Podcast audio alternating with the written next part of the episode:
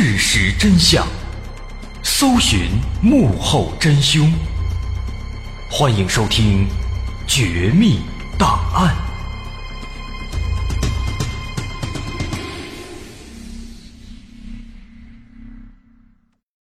还原事实，探索真相。欢迎收听今天的《绝密档案》，我是大碗。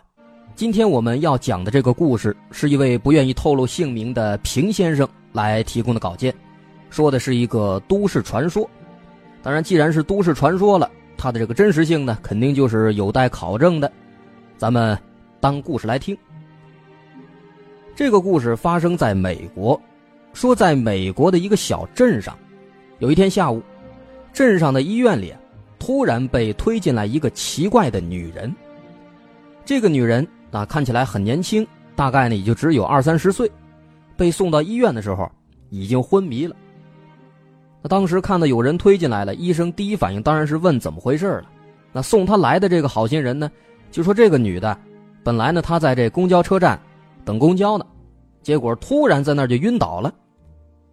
在晕倒之前呢，这个女人看起来啊好像很焦虑啊，在那坐立不安，而且浑身呢还微微的颤抖。当时旁边人们看到他这个情况，都认为他可能是得了什么病了，犯病了啊，就问他要不要帮助。不过问他之后，他没说话，就光摇了摇头，然后呢，自己跑到一边，在包里面掏出来了一个什么东西，放到了自己嘴里给吃掉了。那旁边人一看他这动作啊，认为他应该是吃了一粒药了啊，也就放心了。不过呢，人们刚这么想着，还没过两分钟呢，这女的突然。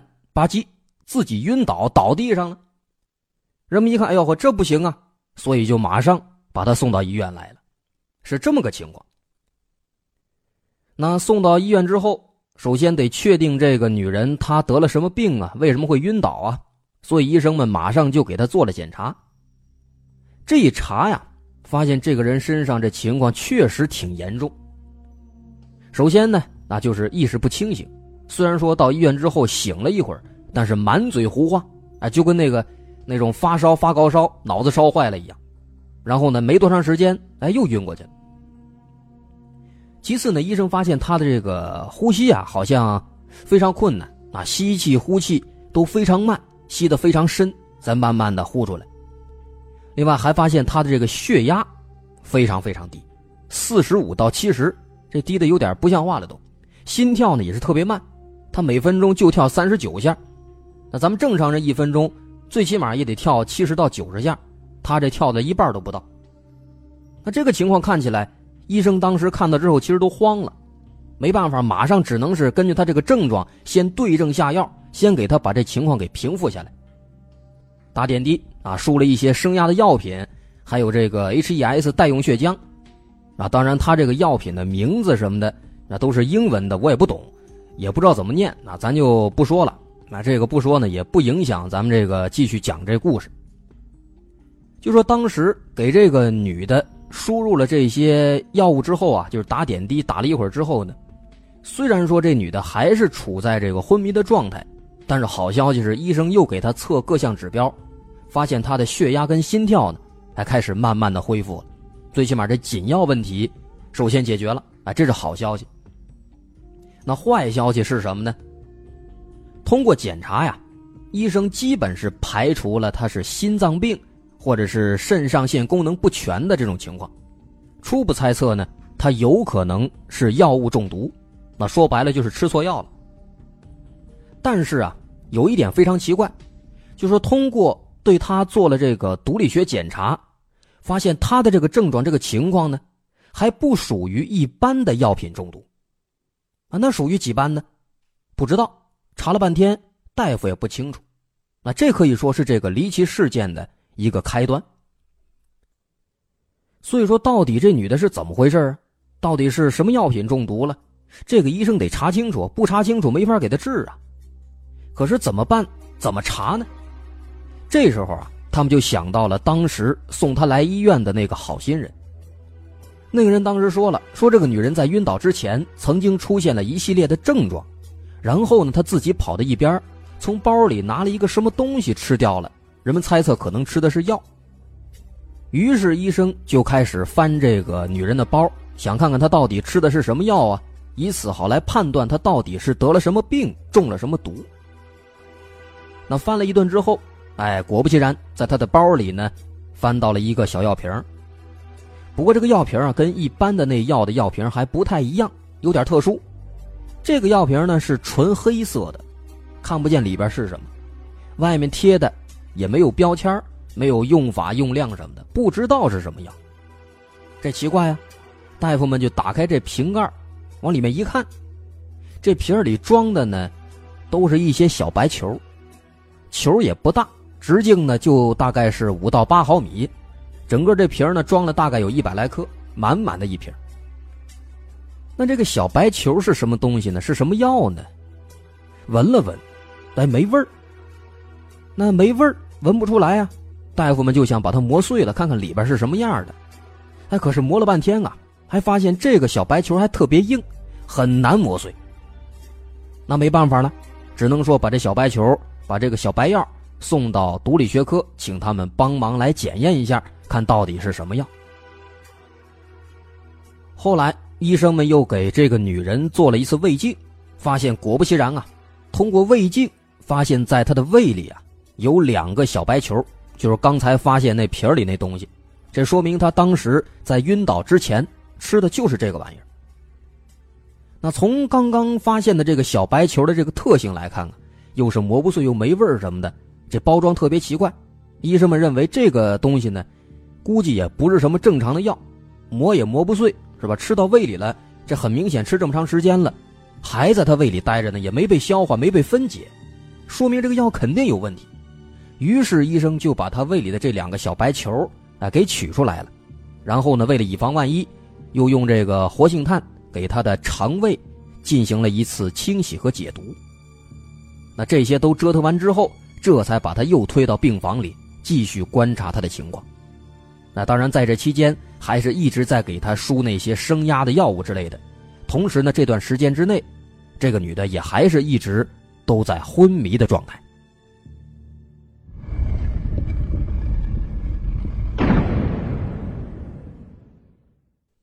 一直到了第二天的早晨，那大概是这个女的入院十五个小时以后，她终于是醒了。这次醒啊，不是说胡话了，倒是清醒了。不过呢，虽然说他是清醒了，醒过来了，但是他的这个状态还不是特别好，呼吸还是很费劲啊，跟刚来的时候一样。除此之外呢，还多了一些其他的症状。那最明显的，他的两条胳膊和两条腿。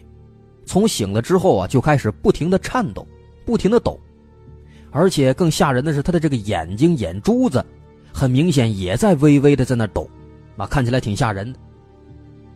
看他醒了，大夫问他话，他什么都不知道。啊，虽然说清醒，但是不管问他什么，什么都不知道，不知道自己叫什么，不知道自己父母是谁，不知道自己是哪人。啊，但是有一点呢非常奇怪，他能够很清楚、很详细的。哎，描述出自己当时的外貌特征，就好像是有一个镜子照着一样。哎，说的特别清楚，特别详细。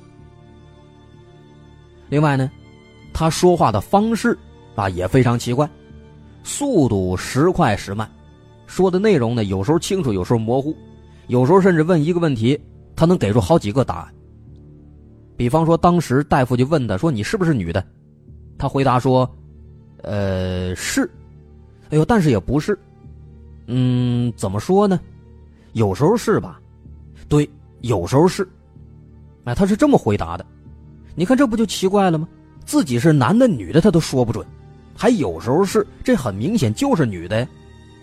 那当然，医生们他们想的比较多，毕竟人家仔细。医生们一看他是这么回答的，就寻思他是不是做过变性手术，所以这么说呀？以前是男的，现在是女的。那结果一查呢，没做过。啊，这不邪门了吗？这脑子估计啊，心想估计可能烧坏了。啊，你别说，还真是提什么来什么。医生后来一查呀，发现他脑子还真的是有点问题，有一些轻度的失忆症，就是记性不好。给他一个单词表，单词表上写着二十个单词，十分钟之后再问他，他只能记起来里边的三个，多了记不住了。包括医生问他说：“你在昏迷之前，在等公交的时候，你在之前干嘛了？”他不知道，全都记不起来，就光知道自己现在在医院里，别的什么都不知道了。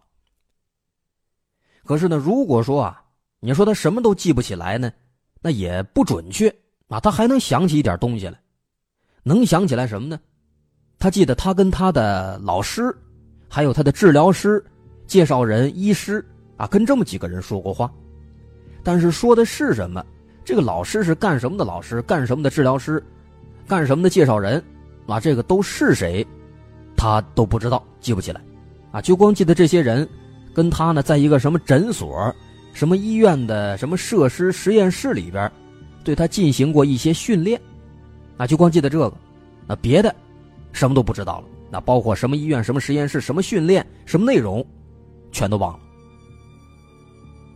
所以说，这个女的她记忆方面很明显这是有问题的。那具体是哪些地方想不起来呢？这个医生也就不管了，他爱是什么是什么，爱哪哪吧。因为他们医生的任务毕竟只是给他治病啊，把他病情搞清楚。所以呢，医生就开始问他那个白色的小球，那个小药丸，那个东西是什么，哪来的？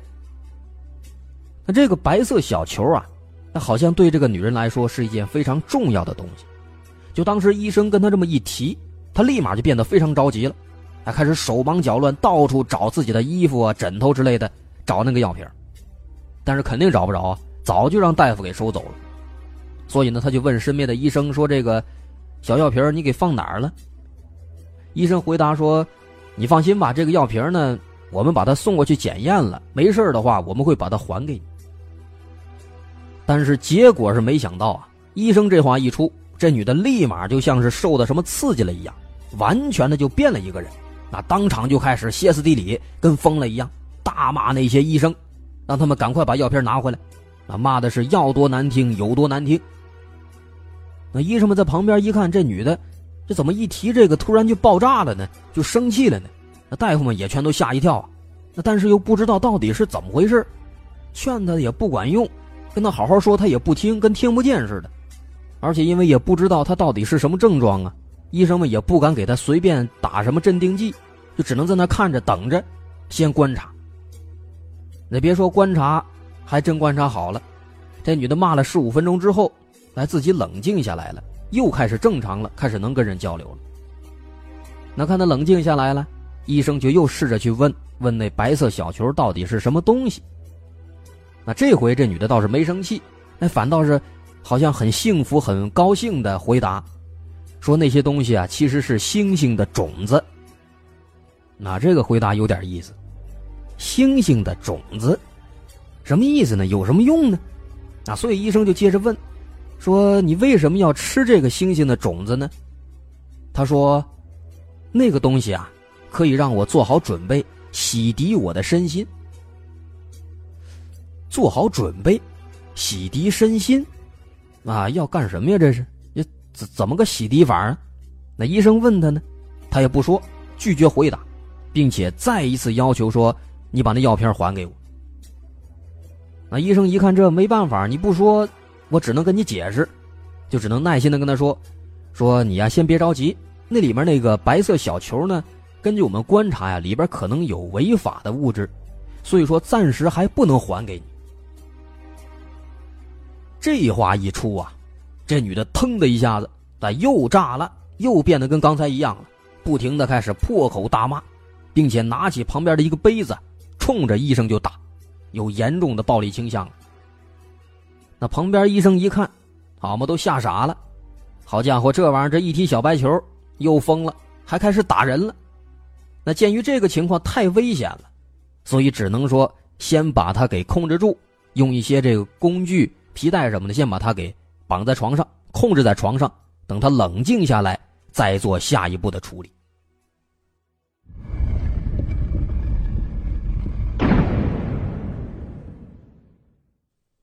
那么那些白色的小球到底是什么东西呢？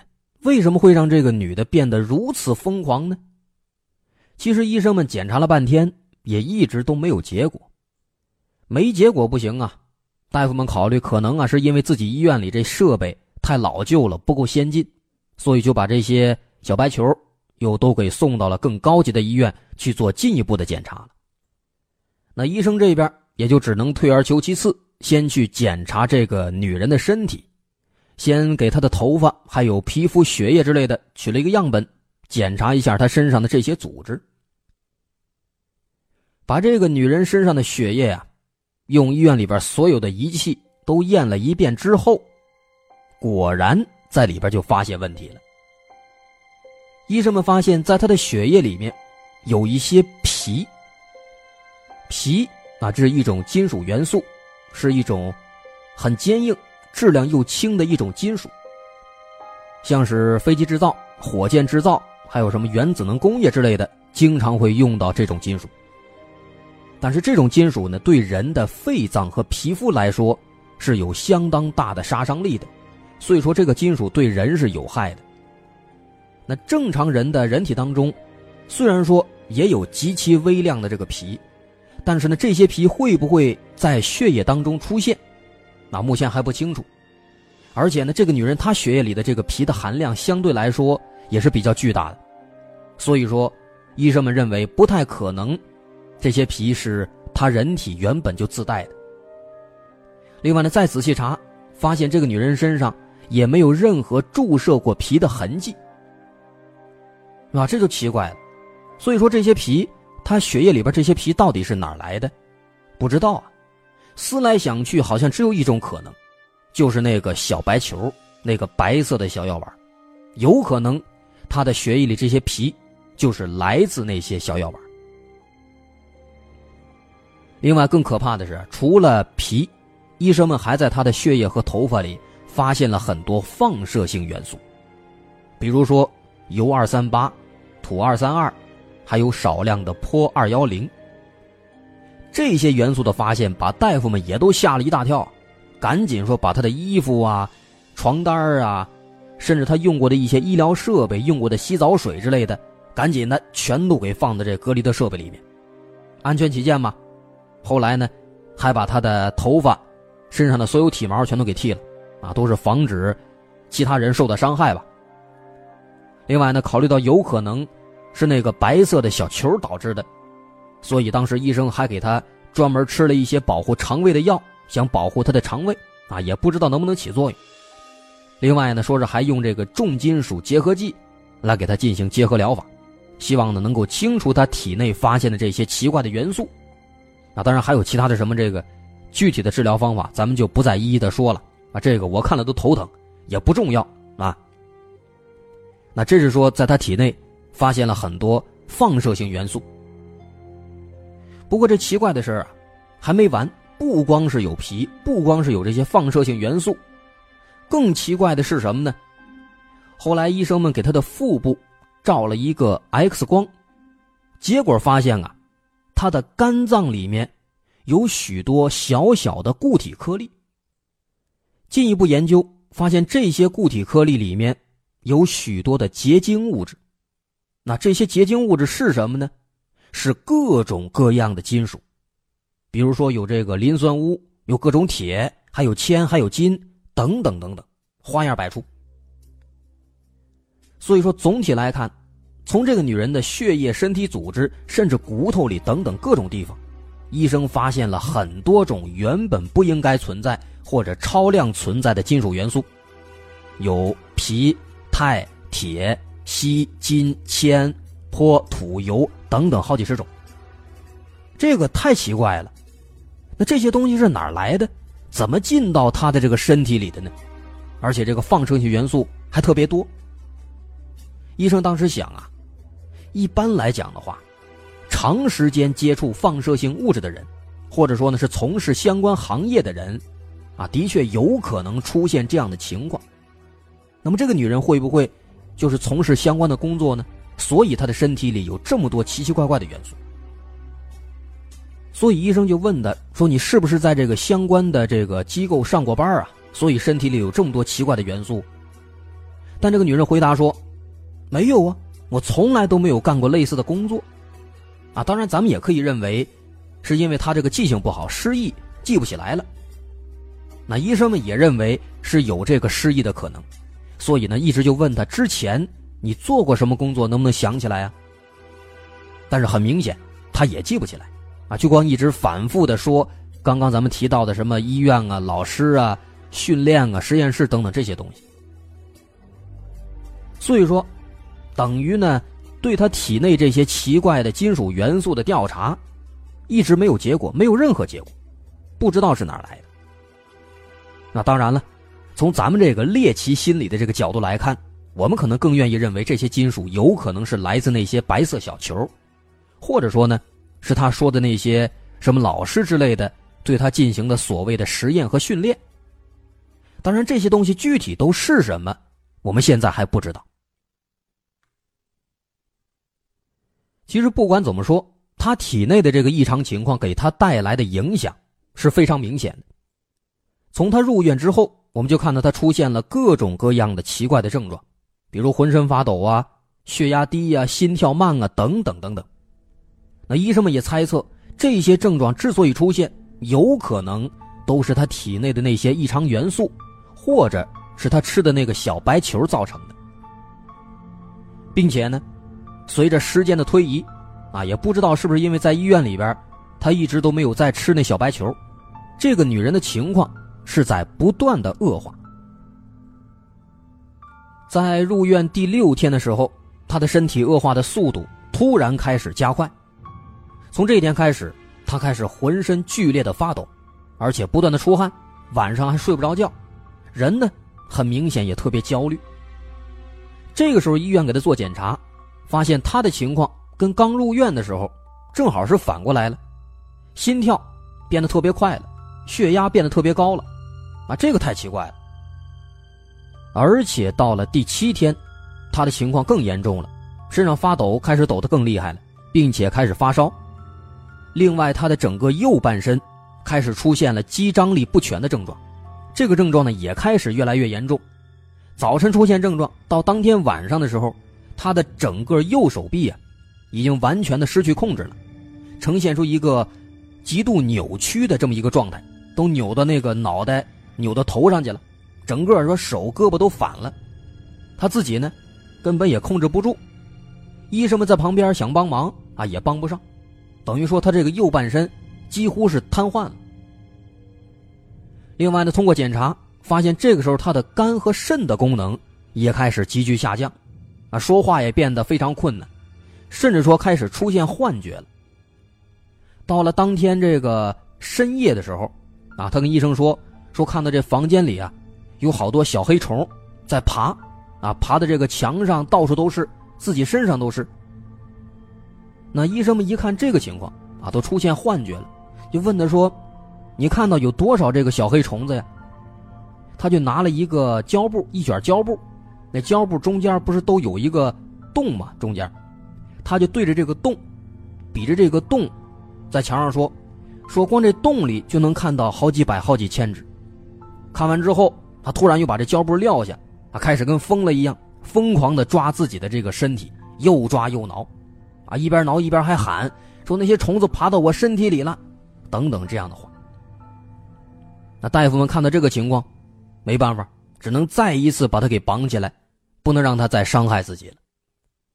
这是第七天的情况，能发现从这第七天开始，他的情况就已经变得有点恐怖了，而且不仅如此，其实越往后，他的情况会变得越来越糟糕，越来越恐怖。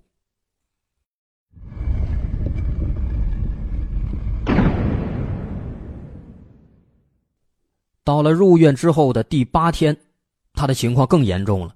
高烧开始持续不退，有时候甚至烧到四十一度了，并且在这一天，他又开始想起那个白色的小药瓶了，又开始嚷着把那些小药瓶还给他。那医生们跟他解释说，那东西现在正在什么什么大学的医院在那检验呢。那一说这个，他又生气了，紧接着就开始犯癫痫，癫痫病发作了。后来到了第九天，他的这个肌张力不全的症状开始更加恶化。右腿出现了剧烈的伸展和弯曲现象，说话也变得更加困难了，还是浑身发抖，并且这一天开始，他反映说自己看不清东西了，而且自己的背部说是特别疼，好像是有东西在那爬，可是医生给他检查呢，什么都没有。另外，在这天吃饭的时候，还发生了一件非常恐怖的事情。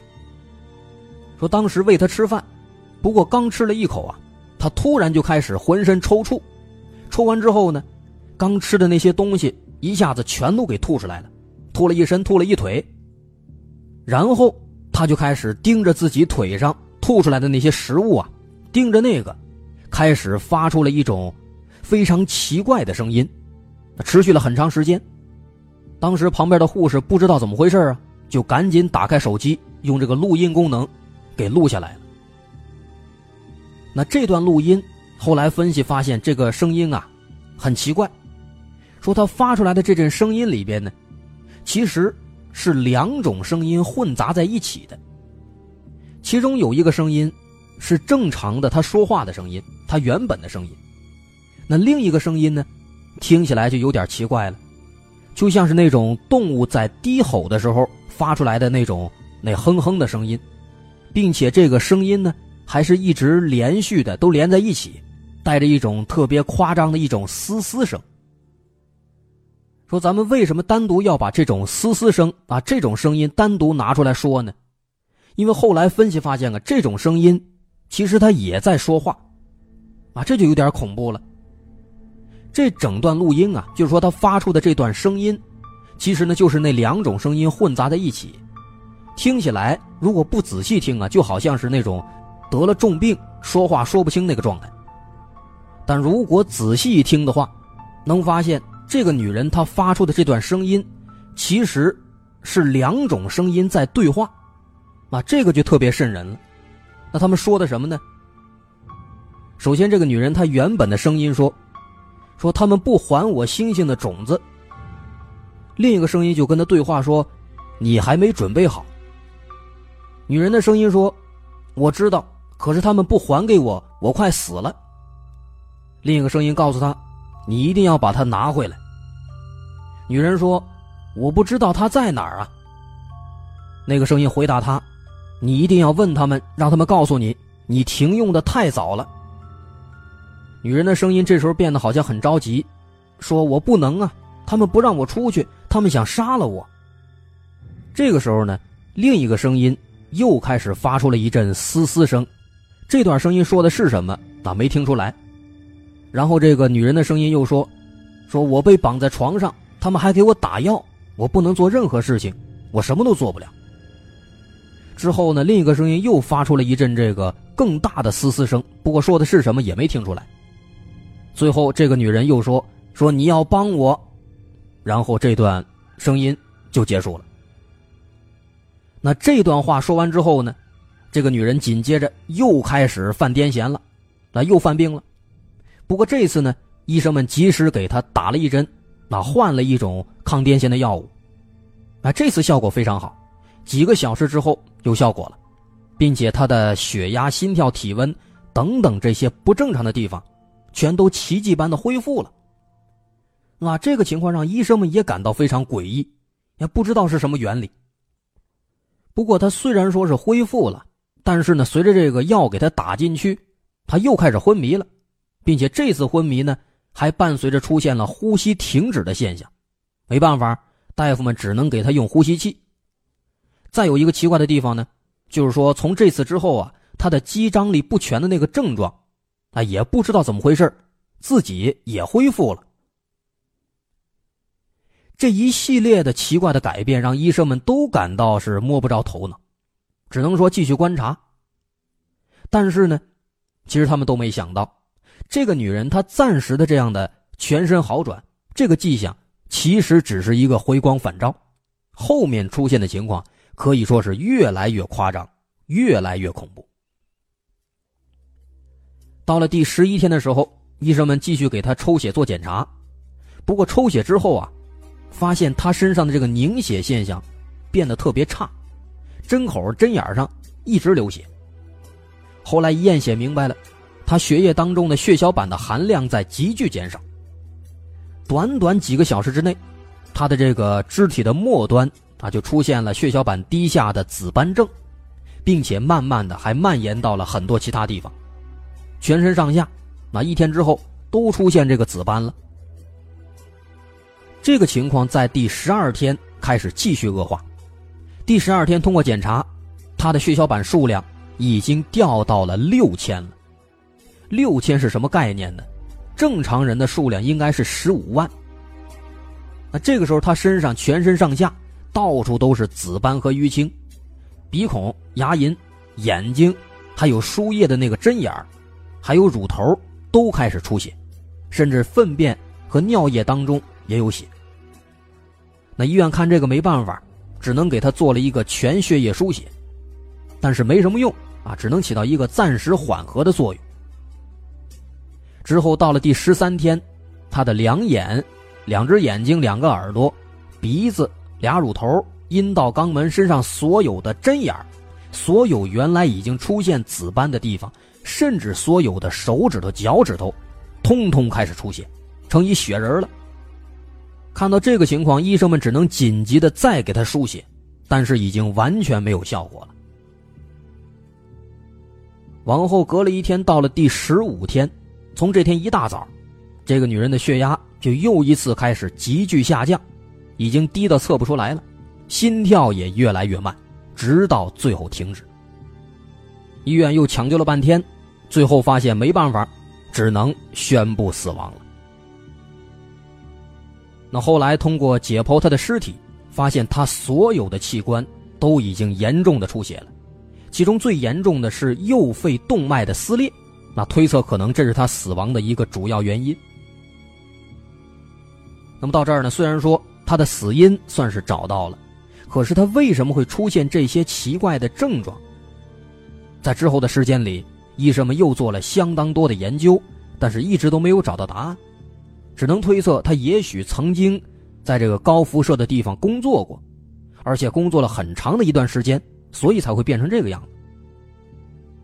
另外，至于那些白色的小药丸、小球，后来呢出了一份报告，说这个白色小球里面它的主要成分是一些填充物，大概有二氧化钛、碳酸钙、蔗糖，还有吗啡、微量的迷幻剂，还有这些东西。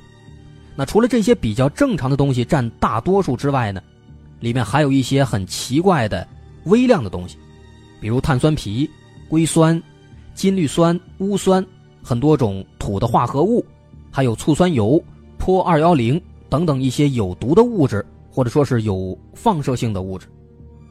除了这些以外，还有一些没有办法识别的奇怪的一些物质，不知道是什么。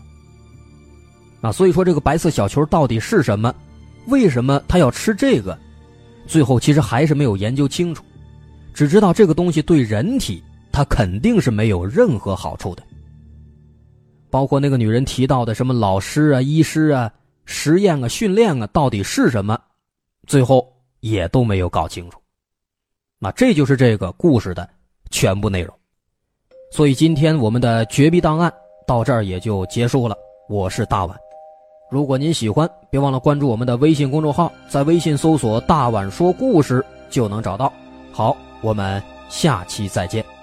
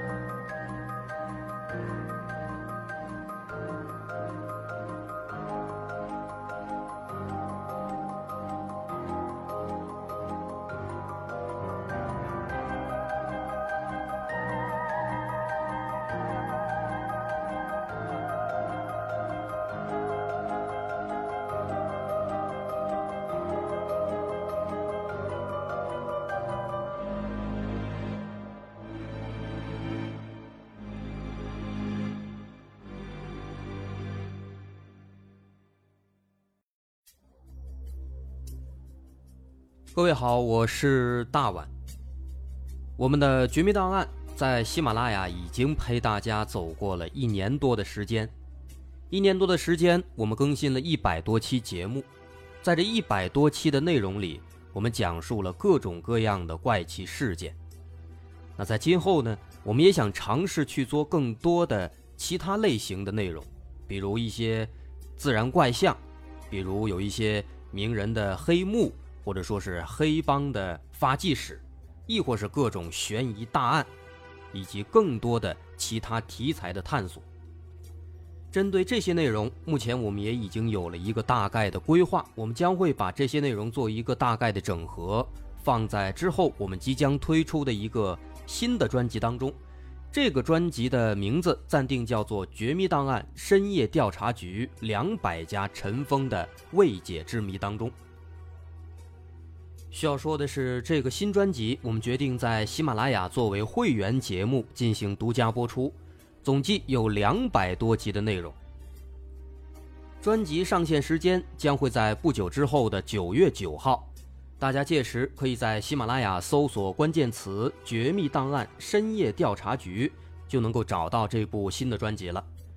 在上线前的这段时间当中，也欢迎大家添加我们喜马拉雅工作人员的微信：xmly 零三三零，也就是喜马拉雅四个字的拼音的首字母加零三三零，xmly 零三三零。